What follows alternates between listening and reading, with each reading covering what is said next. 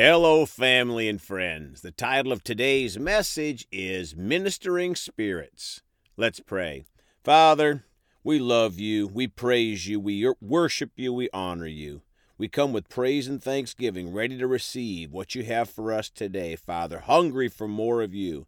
We know that your word will not return void. It will accomplish its purpose, Father. So we come to you ready to receive. In Jesus' precious name, amen.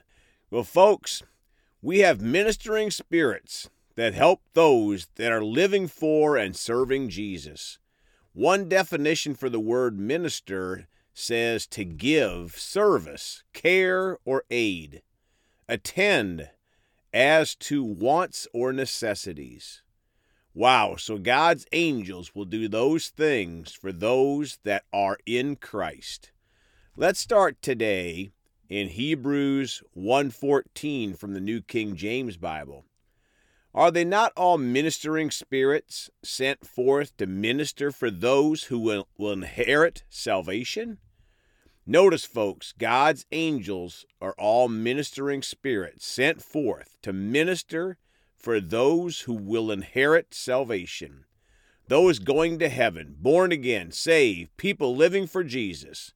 Wow, we have angels, ministering spirits, serving us. Let's read Hebrews 1:13 and 14 from the Amplified. 13, but to which of the angels has the Father ever said, sit at my right hand, together with me in royal dignity, until I make your enemies a footstool for your feet in triumph conquest? 14, are not all the angels ministering spirits sent out by God to serve, accompany, protect those who will inherit salvation? Of course they are. My friends, the first point here is that angels don't have the blessings that we do. They are not seated in heavenly places like we are and will be. Secondly, God sends them out to serve, accompany, and protect us. Those of us that will inherit salvation, those of us going to heaven. One of the many, many benefits of living for Jesus is that we have protection and the ministry of angels. But remember, we have to have faith for any of the promises of God to walk in them. Matthew 4:10 and 11 in the Amplified. Then Jesus said to him, go away, Satan, for it is written, and forever remains written, you shall worship the Lord your God and serve him only. 11. Then the devil left him, and the angels came and ministered to him, bringing him food and serving him.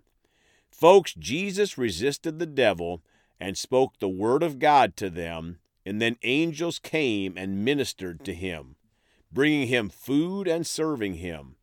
A good pattern for us to follow. Resist the devil, and he'll flee, and then God's angels will bring us pizza and help us. Well, or maybe some better food. Psalm 91, 11 and 12, the Amplified. For he will command his angels in regard to you to protect and defend and guard you in all your ways of obedience and service. So, friends, our angels, our ministering spirits will protect, defend, and guard us in all our ways. But notice, it's in our ways of obedience and service. This reminds me of the many times that the Holy Spirit has spoken to my heart that Jesus is coming back for a clean church, an obedient church, a serving church focused on others. 12. They will lift you up in their hands so that you do not even strike your foot against a stone. Folks, God's angels will protect us. I wonder how many times you and I have already been protected from evil or harm in our lives by God's angels, and we didn't even realize it. Thank you, Father. Acts 8:26 in the Amplified. But an angel of the Lord said to Philip, get up and go south to the road that runs from Jerusalem down to Gaza. So, friends, the angel spoke and gave Philip directions where to go. They'll help us in basic things. 1 John 4:1, testing the spirits. Beloved, do not believe every spirit speaking through a self-proclaimed prophet. Instead, test the spirits to see whether they are from God, because many false prophets and teachers have gone out into the world.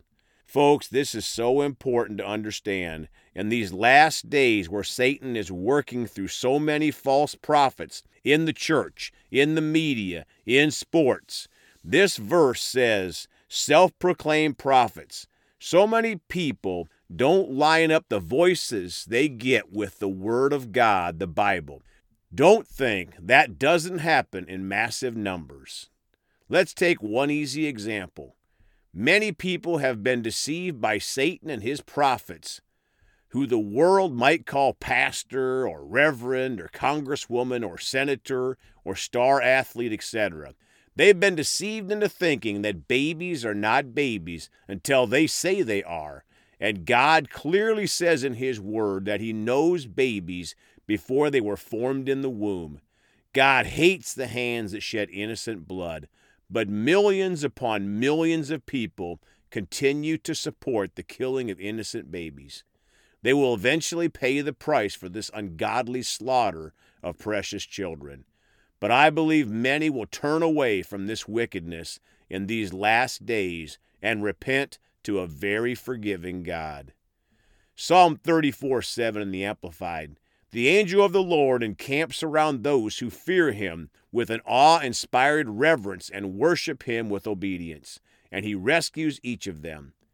My friends, angels hang around with people that have an awe-inspired reverence for God and worship him with obedience. The Bible warns us of the ungodliness that we'll see in the end of the end times that we are in. One of those things is rampant disobedience of people to God, even those in the supposed church, supporting and promoting ungodly things. God's angels will not be hanging around those people. Genesis 19:15 in the Amplified. When morning dawned, the angels urged Lot to hurry, saying, "Get up, take your wife and 2 daughters, who are here and go, or you will be swept away in the punishment of the city." Folks, if it wasn't for God's angels, his ministering spirits, Lot would have been destroyed in Sodom and Gomorrah. Hebrews 13:2 in the Amplified. Do not neglect to extend hospitality to strangers, especially among the family of believers, being friendly, cordial, and gracious, sharing the comforts of your home, and doing your part generously. For by this some have entertained angels without knowing it. My friends, angels can take on human form. Some of us could have already shown hospitality to an angel and not even have known it. Interesting how God says here, sharing the comforts of your home. If we're not watchful, we could put limits on what we'll do for people, which is really what we'll do for God. Matthew 18:10 in the Amplified. See that you do not despise or think less of one of these little ones, for I say to you that their angels in heaven are in the presence of and continually look upon the face of my Father who is in heaven. Wow, folks, all of Jesus' true followers have angels in heaven that look upon God's face, and they respond to us speaking the Word of God. They're not moved by our feelings or our conditions. They're moved on faith and speaking God's Word.